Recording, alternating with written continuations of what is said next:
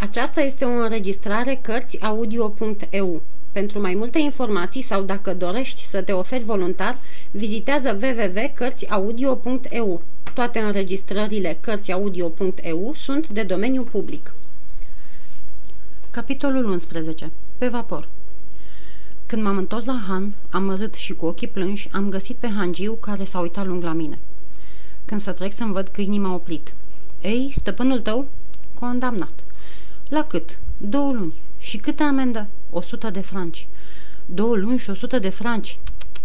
Și iar am vrut să plec și iar m-a oprit. Ce ai de gând să faci în aceste două luni? Nu știu, domnule. Ai bani să trăiești și să-ți hrănești câinii? N-am. Și crezi că o să te țin eu? A, nu, domnule, nu mă bizui pe nimeni. Bine faci, mi-a răspuns el. Mi-e destul de dator, stăpânul tău, ca să nu te mai țin încă două luni fără nicio nădejde. Prin urmare, să pleci. Să plec? Unde să plec? Nu e treaba mea. Nu sunt nici tată, nici stăpân. De ce te-aș ține? Am stat câtva timp năuc. Ce să-i răspund? Avea dreptate. De ce m-ar fi ținut? I-aș fi fost pacoste. Haide, ia-ți câinii și maimuța și carate. Să-mi lași, bineînțeles, sacul stăpânului. Când o ieși din închisoare, o să vină să-l ia și o să ne răfuim. Răfuiala mi-a dat o idee și mi s-a părut că am găsit mijlocul să rămân tot acolo la Han. De vreme ce știi că o să vă răfuiți, ține-mă până atunci și adaugă cheltuiala mea la a lui. Ce spui, dragă? O să-mi poată plăti câteva zile, dar nu două luni. N-am să mănânc mai deloc. Dar javrele, alea nu mănâncă? Haide, pleacă, nu se poate. O să-ți găsești tu hana prin sate. Și unde o să mă găsească stăpânul meu când o ieși din închisoare? El aici o să mă caute. N-ai decât să te întorci atunci. Ai două luni de plimbare prin împrejurimi, la băi, la luz, la banier, la coteret. Acolo se câștigă bine. Dar dacă mi-o scrie, îți păstrez eu scrisoarea. Fără răspuns. E, apoi mă plictisești. Ți-am spus să pleci, pleacă. Îți dau cinci minute. Să nu te găsesc aici peste cinci minute că ne certăm. Am simțit că orice stăluință e deplisos. Trebuia să plec. Am intrat în grajd și, după ce am dezlegat câinii și maimuța, după ce mi-am strâns sacul și am pus pe umăr culeaua harpei, am ieșit din han. Hangiul mă pândea la poartă. Dacă o veni vreo scrisoare, ți-o păstrez. Eram grăbit să ies din oraș, căci câinii n-aveau bodniță. Ce-aș fi răspuns de mi-ar fi zis cineva ceva? Că n-am cu ce să le cumpăr bodnițe? Da, căci așa era. 55 de centime aveam în pungă și n-ajungeau pentru așa cheltuială.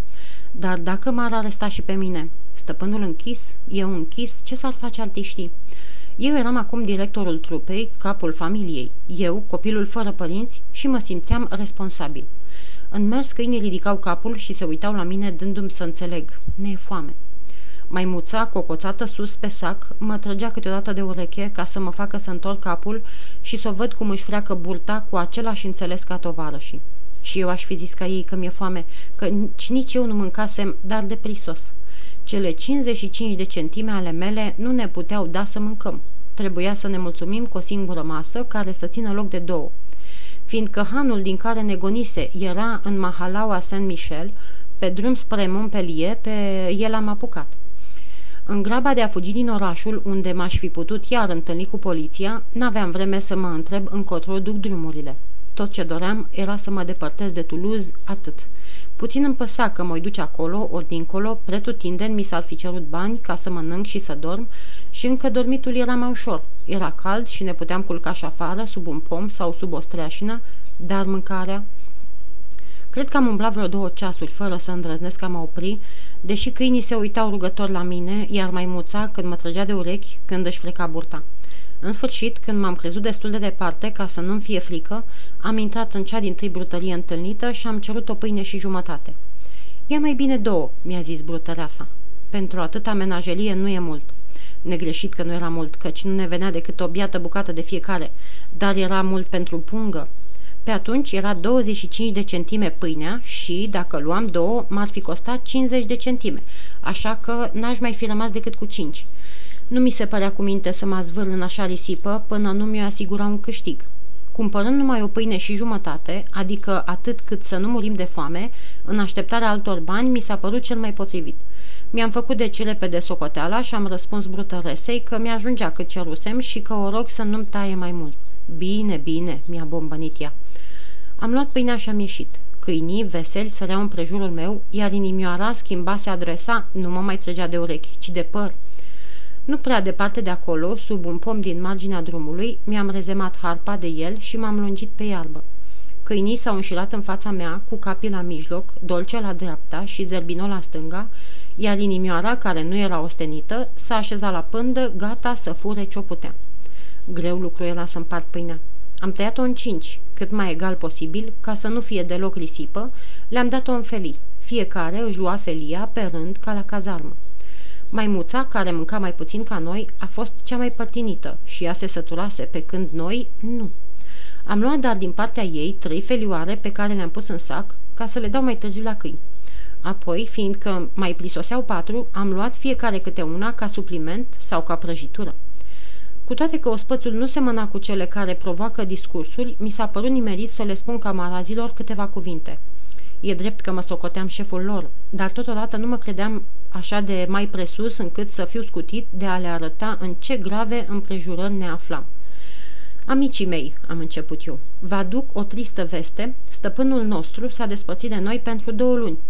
Ua, a lătrat capii. Foarte dureros și pentru el și pentru noi, căci el ne hrănea și cât va lipsi, greu o să ne meargă. Bani, zero. La cuvântul bani pe care îl știa, Capi s-a ridicat în două picioare și a început să dea târcoale, ca și cum ar fi cerut cu talerul onoratei societăți. Vrei să dăm reprezentații? Bine, să dăm, dar câștiga, câștiga vom ceva? Asta e vorba. De nu vom izbuti, vă previn că, pentru mâine, n-avem decât 17 centime, adică ar trebui să răbdăm. Astfel stând lucrurile, îmi place a crede că veți înțelege greutatea împrejurărilor și că, în loc să vă țineți de glume, vă veți întrebuința inteligența în folosul trupei. Vă cer supunere, cumpătare și curaj, cu aceeași încredere în mine, cum și eu cred în voi. N-aș putea jura că tovarășii au prețuit toate frumusețile discursului meu, dar înțelesul trebuie să-l fi prins. Simțeau, prin lipsa stăpânului, că trebuie să fie ceva și așteptau de la mine o lămurire. Chiar de n-au înțeles tot ce le-am spus, tot au fost măguliți de curtenia mea și mi-au dovedit să consimt prin luarea lor aminte. Și când zic luarea minte, vorbesc numai de câini, căci maimuța nu-și putea concentra mintea în aceeași direcție. În prima parte a discursului mă ascultase cu patru urechi, dar, cum am trecut la partea a doua, a țâșnit în pomul care ne umbrea și acum, după ce sfârșisem, se legănea sărind din creangă în creangă. Dacă mi-ar fi trântit capii o așa ofensă, m-aș fi indignat, dar din partea ei mă așteptam la orice. Era o zăpăcită, o descreierată și apoi avea tot dreptul să mai petreacă și ea. Mare poftă aveam și eu să mă legăn, dar importanța și mândria rangului meu nu mi mai îngăduia asemenea distracții. După oarecare odihnă, am dat semnalul plecării, trebuia să ne câștigăm culcarea, sau cel puțin dejunul de a doua zi, dacă, după cum era probabil, am fi făcut economia de a ne culca afară. După vreun ceas de umblet, ne-am apropiat de un sat care mi s-a părut potrivit dorinței noastre. De departe, părea că am prăpădit și câștigul nu putea fi faimos, dar nu trebuia să mă descurajez. N-aveam pretenții mari asupra sumei și mă mângâiam cu gândul că totuși, cu cât era mai mic satul, cu atât eram mai feliz de poliție. Mi-am dichisit deci actorii și, cât s-a putut mai în ordine, am intrat în sat. Din nenorocire, îmi lipsea nu numai trâmbița stăpânului, ci și trufia înfățișării lui, care atrăgea toți ochii ca un tambur major. Nu eram ca el voinic și chipeș. Eram mărunțel, slăbuț și pe fața mea era mai multă grijă decât curaj. Mergând așa, mă uitam în lături să văd ce zic oamenii. Prost ziceau, de uitat se uitau, dar nu se lua nimeni după noi. Când am ajuns într-o piață, cu o fântână în mijloc și cu câțiva pomi împrejur, am luat harpa și am început să cânt câteva valsuri. Era veselă muzica și degetele mi erau ușoare, dar vai de inima mea, mi se părea că port pe umeri o uriașă povară. Am spus lui Zerbino și Dolce să joace și s-au supus, învârtindu-se numai decât în tact. Dar nimeni nu și-a dat osteneala să vină să vadă, cu toate că în praguri vedeam multe femei cosând și vorbind. Am cântat înainte cu nădejdea că poate să o hotărâ cineva să se apropie. Era destul să înceapă unul ca să aducă 2, 10, 20. Dar degeaba, nu venea nimeni. Ba, nici nu-și mai arunca ochii. Vai, ce nenorocire! Și în loc să plec, am cântat mai tare, zbârnăind strunele harpei ca și cum le-aș fi rupt. Deodată, un copilaș așa de mică de-abia umbla, a pornit de la o casă și a venit spre noi. Nu se putea să nu vină și mama lui și după mamă o prietenă care să aducă și ea pe alții și să putem strânge ceva. Am încetinit atunci cântecul ca să nu se sperie copilul. Venea încet, dând din mâini. Se apropiase. Îi mai trebuiau câțiva pași. Mama lui a ridicat ochii, mirată și cu grijă că nu mai e lângă ea și l-a zărit, dar în loc să dea fuga la el cum credeam, s-a mulțumit să-l cheme și copilașul, blajin, s-a întors. Poate nu le plăcea dansul, să le cânt altceva. Am poruncit câinilor să se culce și am început canțoneta cu un foc și cu o patimă, cum nu mai cântasem de mult. Fereastră crudă, crudă fecioară, spre voi suspinum zadarnic zboară. Când să trec la strofa a doua, am văzut un om în vestă și cu pălărie îndreptându-se spre noi. În sfârșit. Și am cântat și mai frumos. Ei, mi-a strigat el, ce cauți aici, Haimanau? M-am întrerupt, înmărmurit și m-am uitat la el cu gura căscată cum se apropia. N-auzi ce te întreb? Ce să fac, domnule, cânt? Ai îngăduire să cânți aici la noi? Nu, domnule. Atunci care-te dacă n-ai chef să te închid. Vezi că, domnule... Haide, stâga împrejur, cerșătorule!"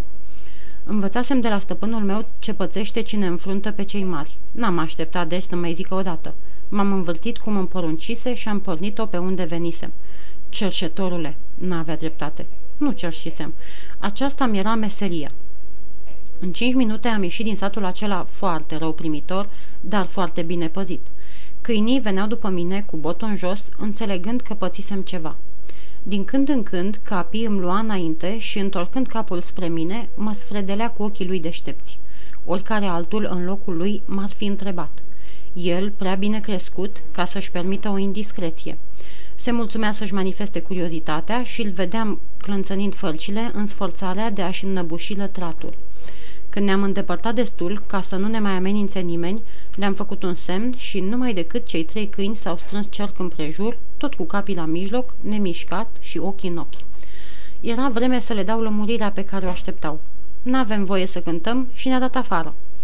Prin urmare, m-a întrebat capii dând din cap. Prin urmare, ne vom culca afară, în câmp, oriunde, fără să mâncăm. La cuvântul mâncăm, toți au mărit drept care le-am arătat cele 17 centime și le-am zis Știți că numai atât avem. Dacă îi cheltuim azi, nu vom avea ce mânca mâine. Și fiindcă azi am mâncat, e cu minte, cred, să ne gândim la mâine. Și am băgat banii înapoi. Capi și Dolce au plecat capetele resemnați. Numai Zărbino, care își cam dă în petec, și mai era și lacom, numai el nu și-a curmat mărâitul. M-am uitat atunci aspru și, fiindcă tot nu tăcea, m-am întors spre Capi. Explică-i tu ce nu vrea să înțeleagă. Trebuie să nu mâncăm azi de două ori ca să putem mânca mâine odată. Numai decât capii a tras o labă care a dat naștere unei discuții. Ca să nu se creadă că vorba discuției e nepotrivită între animale, e dovedit că și ele își au fiecare limbajul lor. Cine a stat într-o casă, la streașina sau la fereastra căreia erau cuiburi de rândunică, s-a convins că rândunelele nu cântă de asurda dimineața când cilipesc guralive între ele – ci ori se compătimesc, ori își chipzuiesc treburile, ori schimbă cuvinte de dragoste. Tot așa și furnicile din aceeași tabără, când se întâlnesc pe o cărare și se opresc, nu fac altceva decât deliberează. Cât despre câini, nu numai că vorbesc, dar și citesc. Uitați-vă la ei când miros, cu botul în aer, ori cu el în iarbă, oprindu-se și așteptând. Noi nu vedem nimic, pe când ei văd și citesc într-o carte necunoscută nouă. Nu știu deci ce i-a spus capii lui Zerbino, căci, dacă ei pricep limbajul nostru, noi nu-l pricepem pe al lor. Am văzut însă că Zerbino nu se dădea bătut și că stăruia să cheltuim imediat toți banii. A trebuit să se supere capii și să-și arate colții pentru ca îndărădnicul, care nu prea era viteaz, să-și astupe gura. Se potolise deci una din chestiuni, mai rămâne a doua, a culcării. Era vreme frumoasă, era zi caldă și a ne culca afară nu era lucru mare. Trebuia numai să ne așezăm așa încât să nu ne amenințe lupii, dacă erau cumva prin partea locului, și mai ales pădurarii, căci adesea oamenii sunt mai primejdioși decât fiarele. Trebuia de să mergem drept înainte până ce vom da de un culcuș. Și am pornit. Iar drum, iar kilometri, iar oboseală și ultima rumeneală a murgului se pierduse de tot pe cer, fără să ne fi găsit adăpostul. Bine rău, trebuia să ne hotărâm. Când ne-am oprit în sfârșit spre a putea trece noaptea, eram într-o pădure, tăiată aici și colo de luminișuri, semănate cu blocuri de granit. Trist și pustiu loc, dar n-aveam ce alege și m-am gândit că între blocurile acelea ne-am putea găsi un adăpost ferit de răcoarea nopții. Când zic ne-am gândit, înțeleg eu și inimioara, căci de câini n-aveam grijă, nici gând că vor răci culcându-se afară. Pe mine însă trebuia să mă îngrijesc, căci eu purtam toată răspunderea. Ce s-ar fi făcut trupa dacă m-aș fi îmbolnăvit? Și ce m-aș face eu dacă ar trebui să doftoricesc maimuța? Ne-am abătut din drum și am apucat printre pietre până am dat de un bloc uriaș pus de-a curmezișul, așa încât să facă un fel de scobitură la temelie și ca un acoperiș deasupra. În scobitura aceea, vântul grămădise o saltea groasă de ace de pin uscat. Nici nu se putea mai bine. Pat să ne întindem, acoperiș să ne apere, ne mai trebuia o bucată de pâine ca să mâncăm. Dar la asta nu se cădea să ne gândim. Chiar proverbul zice, cine doarme, mănâncă. Înainte de a dormi, l-am însărcinat pe capi cu paza și bietul câine, în loc să se culce cu noi pe patul de ace, a stat mai în afară ca sentinelă. Noapte fără griji. Știam că nimeni nu o să se apropie fără să dea el de veste. Prima zi ieșise rău. Cum avea să iasă a doua? Mi-era sete și foame și n-aveam decât 17 centime. Degeaba le tot pipăiam în buzunar. Nu se înmulțeau. Cum să-mi hrănesc trupa și pe mine dacă nu puteam da reprezentații? Și tot frământând aceste urăcioase gânduri, mă uitam la stelele care licăreau pe cer. Nici o adiere de vânt. Tăcere pretutindeni. Niciun foșne de frunză, niciun țipă de pasăre, niciun uruit de trăsură pe drum. Cât putea văzul meu să cutreiere adâncul albăstrui, haos. Ce singur și ce părăsit eram. Mi-am simțit ochii lăcrimând și m-a poditit plânsul. Biata mama, biata, biatul Vitalis, Mă culcasem pe pântece și hohoteam în mâini, fără să mă pot stăpâni, când am simțit în ceafă o respirație ușoară. M-am întors repede și o limbă moale și caldă mi s-a lipit de obraz. Era capi, tot capi. Mă auzise plângând și venea să mă mângâie cum venise și în prima mea noapte pe drum. L-am luat în brațe și l-am sărutat în bot, iar el a gemut de vreo câteva ori, parcă ar fi plâns cu mine. Când m-am deșteptat, se făcuse ziua de mult. Capi, stând înaintea mea, se uita la mine. Păsările gângăneau în pomi. Departe, foarte departe, un clopot suna pentru rugăciune. Soarele, sus de tot, cernea raze calde și înviorătoare și pentru trup și pentru suflet. Am pornit iar la drum, îndreptându-ne în partea din cotro se auzea clopotul. Trebuia să găsim acolo un sat și o brutărie. Când te-ai culcat nemâncat, foamea te scoală cu noaptea în cap. Mă hotărâsem să cheltuiesc cele 17 centime și pe urmă vom vedea. Ajungând în sat, n-am avut nevoie să întreb unde e brutăria, ne-au îndreptat nasurile. Când o pâine e 25, ce poți lua de 17 centime? Ne-a venit câte o bucățică de fiecare și în două minute gata. Venise deci momentul să găsim mijlocul de a da negreșit o reprezentație. Am colindat tot satul, nu numai căutând un loc prielnic, ci și cercetând mutra oamenilor ca să-i cântărim dacă ne-ar fi dușmănit sau ar fi fost prieteni. Pe când cloceam gândurile acestea, am auzit strigând în urma mea. M-am întors repede și am văzut cum venea Zerbindon, urmărit de o babă. Nu mi-a trebuit mult ca să pricep ce însemna urmărirea și strigătul, profitând de preocuparea mea. Zerbino mă lăsase, în int- uh, mă lăsase și intrase într-o casă de unde furase o bucată de carne cu care fugea acum în gură. Săriți, hoțul!" striga baba. Puneți mâna pe el, puneți mâna pe toți!" Când i-am auzit ultimele vorbe, știindu-mă vinovat sau cel puțin răspunzător de greșeala câinelui meu, am început să fug și eu. Ce era să răspund dacă baba mi-ar fi cerut să-i plătesc carnea? Și cum să o plătesc? Și neplătind-o, tranc, la arest. Când m-au văzut că fug, Capi și Dolce nu s-au lăsat mai prejos și am simțit în urma mea, pe când mai muța, cocoțată pe umăr, își înfigea gheara în haină ca să nu cadă. Nici vorbă să ne ajungă din urmă, dar ne puteau prinde din față și cam așa ni s-a părut că aveau de gând vreo doi-trei inși care ne tăiau calea. Noroc că o ulicioară curmezișă începea tocmai pe dincoace de dușmani. M-am repezit pe acolo, însoțit de câini și tot alergând cât puteam, am ieșit repede în câmp. Nu m-am oprit însă decât tocmai când mi s-a tăiat răsuflarea, adică după cel puțin 2 kilometri. De-abia atunci m-am întors să mă uit înapoi. Nu ne urmărea nimeni. Capi și Dolce erau tot lângă mine, iar Zerbino ne ajungea din urmă, fiindcă se oprise să-și mănânce carne. L-am chemat, dar, știind ce strajnică pedeapsă merita, în loc să vină la mine a fugit. Foamea îl împinsese pe Zerbino să fure, dar nu puteam primi argumentul drept scuză. Furase și pace. Trebuia pedepsit, căci de nu adio disciplină. În următorul sat l-ar fi imitat Dolce, iar în al treilea l-ar fi ispitit și pe capii păcatul. Trebuia deci să-l pedepsesc în public, dar pentru acesta trebuia mai întâi să mi se prezinte, lucru cam greu de obținut. și am recurs iar la capii. Du-te de mi-adu pe Zerbino. Imediat a plecat să-și îndeplinească misiunea. Mi s-a părut însă că își primea rolul cu mai puțină plăcere ca de obicei și în privirea aruncată la plecare parcă zicea că s-ar face mai bine avocatul lui Zerbino decât jandarmul meu. Așteptam deci întoarcerea, care putea să întârzie, căci probabil că Zerbino nu era să se înduplece curând. Dar nu-mi displăcea așteptarea. Eram destul de departe ca să nu mă mai tem de cei din sat. Pe de altă parte, fuga mă ostenise destul ca să am nevoie de un pic de odihnă. Și apoi, de ce m-aș fi grăbit? Deoarece nu știam unde să mă duc și n-aveam nicio treabă. Locul în care mă oprisem parcă era făcut într-adins pentru așteptare și odihnă. Fără să știu unde mă duce goana, ajunsesem pe marginea canalului de sud și, după atâtea locuri nisipoase prin care trecusem de la plecare, dădusem în sfârșit de unul verde și fraged. Ape, pomi, iarbă și un izvor curgând prin spatele unei stânci, căptușită cu plante care dădeau în cascade înflorite în susurul apei. Ce frumusețe și ce poetică așteptare! A trecut un ceas fără să se întoarcă niciunul nici altul și începuse grija când s-a evit capii singur cu capul în jos. Unde e Zerbino?"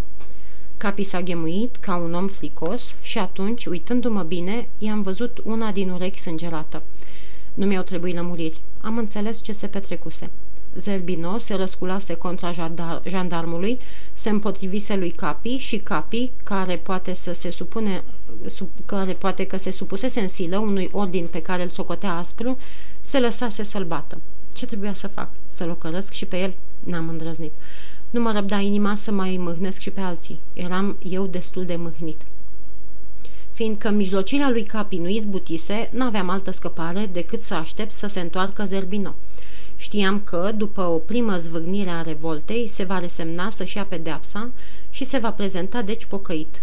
M-am întins sub un pom, ținând maimuța legată de frică să nu-i vină și ei poftă de plimbare, iar Capi și Dolce la picioare. A trecut mult și Zerbino tot nu s-a ivit. Ușurel, pe nesimțite, m-a furat somnul. Când m-am trezit, soarele era deasupra capului meu, se înșiraseră multe ore. Dar nu-mi trebuia soarele ca să constat că e târziu, se însărcinase stomacul să-mi strige că n-am mâncat de mult. Pe de altă parte, câinii și maimuța îmi arătau același lucru, cel din tâi cu boturi plouate, iar cealaltă strâmbându-se. Și Zerbino tot nu venea. L-am chemat, l-am fluierat, degeaba. N-a venit. Mâncase bine și își mistuia mâncarea trântit în vreun tufiș. Încurcată treabă. Dacă plecam, negăsindu-ne, se putea pierde. Dacă l-așteptam, nu mai aveam prilej să câștig câțiva bani ca să ne hrănim, căci foamea începuse a ne întărăta. Ochii câinilor se pironeau disperații nei mei, iar maimuța își scălpina mereu burta, scâncindu-se mânioasă. Am mai trimis încă o dată pe capi să-și caute tovarășul, dar, peste o jumătate de ceas, tot singur s-a întors, dându-mi a înțelege că nu l-a găsit. Ce să fac? Cu toate că Zerbino era vinovat și, prin greșeala noi, lui ne aruncase pe toți într-o urâtă încurcătură, nu mă puteam îndura să-l las. Ce-ar fi zis stăpânul meu că nu i-am păstrat toți câinii? Și apoi, cu tonalavul lui, mi-era drag pungașul. M-am hotărât deci să-l aștept până seara, dar până atunci era cu neputință să stăm așa, ascultându-ne chiorăitul stomacului. Trebuia să născocesc ceva care să ne dea la toți de lucru și să ne treacă vremea. Dacă ne-am fi putut uita foamea, am fi fost mai puțin flămânzi. Și, tot întrebându-mă ce treabă să găsim, mi-am adus aminte că Vitalis îmi spusese că în război, când un regiment era prea ostenit, printr-un prea lung mers, punea să-i cânte muzica, așa că, auzind cântece vesele și săltărețe, soldații uitau osteneala. Tot așa și noi, poate că, cântând ceva vesel, chiar dacă n-am uitat că ne e foame, jocul câinilor și al maimuței ne-ar scurta timpul. Am luat harpa pe care o rezemasem de un pom și, cu spatele spre canal, după ce mi-am pus actorii în poziție, am început să cânt un vals. La început nu prea aveau poftă de joc. Se vedea cât de colo că o bucată de pâine le-ar fi făcut înzecită plăcere. Dar, încet, încet, s-au însuflețit și nu ne-a trebuit mult ca să uităm pâinea pe care nu o aveam. Deodată, o voce din spatele meu, o voce de copil, mi-a strigat bravo. M-am întors repede și am văzut o luntre oprită pe canal cu vârful spre malul pe care cântam eu, iar cei doi cai care o tărau se opriseră pe malul opus. Nu mai văzusem niciodată așa ciudată luntre. Era mult mai scurtă ca șlepurile care plutesc de obicei pe canale, iar deasupra punții, foarte puțin ridicată, avea un fel de chioșc cu geamuri. În fața chioșcului era o terasă umbrită de plante suitoare, al căror frunziș, agățat pe alocuri de crestăturile acoperișului, cădea într-alte părți ca niște verzi cascade. Pe terasă am zărit două ființe, o doamnă încă tânără, cu chip nobil și visător, care stătea în picioare, și un copil, un băiețaș cam de vârsta mea, care mi s-a părut culcat. Copilul acela îmi strigase bravo. Trezit din mirarea mea, căci arătarea n-avea nimic sperios, mi-am scos pălăria ca mulțumire celui care mă aplaudase. Numai de plăcere cânți?" m-a întrebat doamna vorbind cam stricat. Și de plăcere și ca să dau de lucru artiștilor mei." La un semn al copilului, doamna s-a înclinat spre el. Ești bun să mai cânți?" m-a întrebat ea ridicând capul. Cum să nu cânt, mai ales pentru un public așa de binevenit. Un dans sau ceva vesel?" Vesel, vesel!" a strigat copilul. Dar doamna pretindea că e mai frumos valsul. Prea e scurt un vals, a întrerupt copilul. După vals, dacă binevoiește onorata societate, vom putea da o mică reprezentanție, ca în circurile Parisului. Așa zicea stăpânul meu când începea un spectacol și se nimerea bine cererea dansului, căci îmi înleznea reprezentația, deoarece, pentru comedii, mi-ar fi trebuit Zerbino, care lipsea, și nici n-aveam costumele trebuincioase. Am început deci un vals, în care capii a luat de mijloc pe dolce și au dansat în tact. Pe urmă, inimioara a jucat o polcă singură și după aceea am trecut la tot ce mai aveam în repertoriu. Nu mai eram osteniți. Pricepuseră toți că vor fi bine răsplătiți și jucau din toată inima. Spre sfârșit, la mijlocul unui dans, m-am pomenit cu Zerbino, ieșind dintr-un tufiș și, când tovarășii au ajuns în dreptul lui, a intrat între ei, luându-și obraznic locul. Deși trebuia să-mi supraveghez actorii, tot mă uitam din când în când la copil și, ciudat lucru, deși părea că îi place spectacolul, nu se mișca, stătea lungit, în neclintire completă, nemișcând decât mâinile ca să ne aplaude. Parcă era întins pe o scândură. Pe nesimțite, vântul împinsese luntrea la malul pe care mă aflam și îl vedeam acum bine ca și cum aș fi fost lângă el. Era blond și așa de palid că îi vedeai venele, subțilimea pielii, iar pe față rătăcea o blândețe tristă, ca ceva bolnăvicios. Cât costă un loc în teatrul dumitale?" m-a întrebat doamna. După cum i-a plăcut fiecăruia." Atunci, mamă, să-i plătești scump," s-a grăbit să zică băiatul. Și a mai adăugat în câteva vorbe într-o limbă nedeslușită mie. Artur ar dori să vadă mai, depar- mai de aproape actorii, mi-a tălmăcit doamna. Am făcut semn lui Capi și, într-un salt, a sărit în luntre. Și ceilalți, a cerut copilul. Alt semn și-au sărit și Dolce cu Zerbino. Dar maimuța? Ar fi putut sări și maimuța, dar cu ea nu eram niciodată sigur. I-ar fi putut veni chef de glume care n-ar fi fost poate pe placul doamnei. E rea?" m-a întrebat. Nu, doamnă, dar nu prea ascultă și mă, trem, mă tem de vreo necuvință. Atunci vină cu ea." Și-a făcut semnul unui om care stătea înapoi la cârmă, omul a trecut înainte și a zvârlit pe țărm o punte. Am trecut, dar fără primejdie și am intrat țanțoș în luntre, cu harpa pe umăr și cu inimioara în mână. Mai muță, mai muță!" striga bucuros băiatul. M-am apropiat de el și, pe când mângâia maimuța, l-am putut vedea cu deamănuntul. Nu mă înșelasem, era legat pe o scândură. Ai tată?" m-a întrebat doamna. Deocamdată sunt singur. Pentru multă vreme?" Pentru două luni." Două luni, bietul băiat, atâta vreme, singur și la așa vârstă. Ce să fac? Trebuie. Nu e așa că după două luni stăpânul îți cere să-i aduci o anume, anume sumă? Nu, doamnă, nu-mi cere. M-aș mulțumi să ne putem hrăni eu și trupa. Și până acum ți-a mers? M-am codit înainte de a răspunde. Nu mai văzusem nicio femeie care să-mi inspire atâta respect.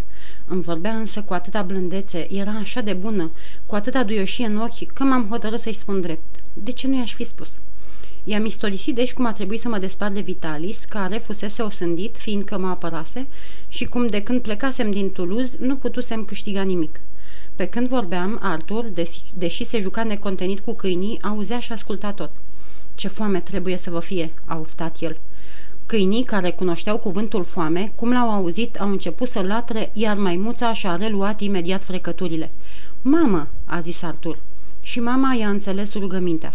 A spus câteva cuvinte străine unei femei care și-a arătat capul în căscătura unei uși și, peste două minute, femeia a adus o măsuță cu mâncare.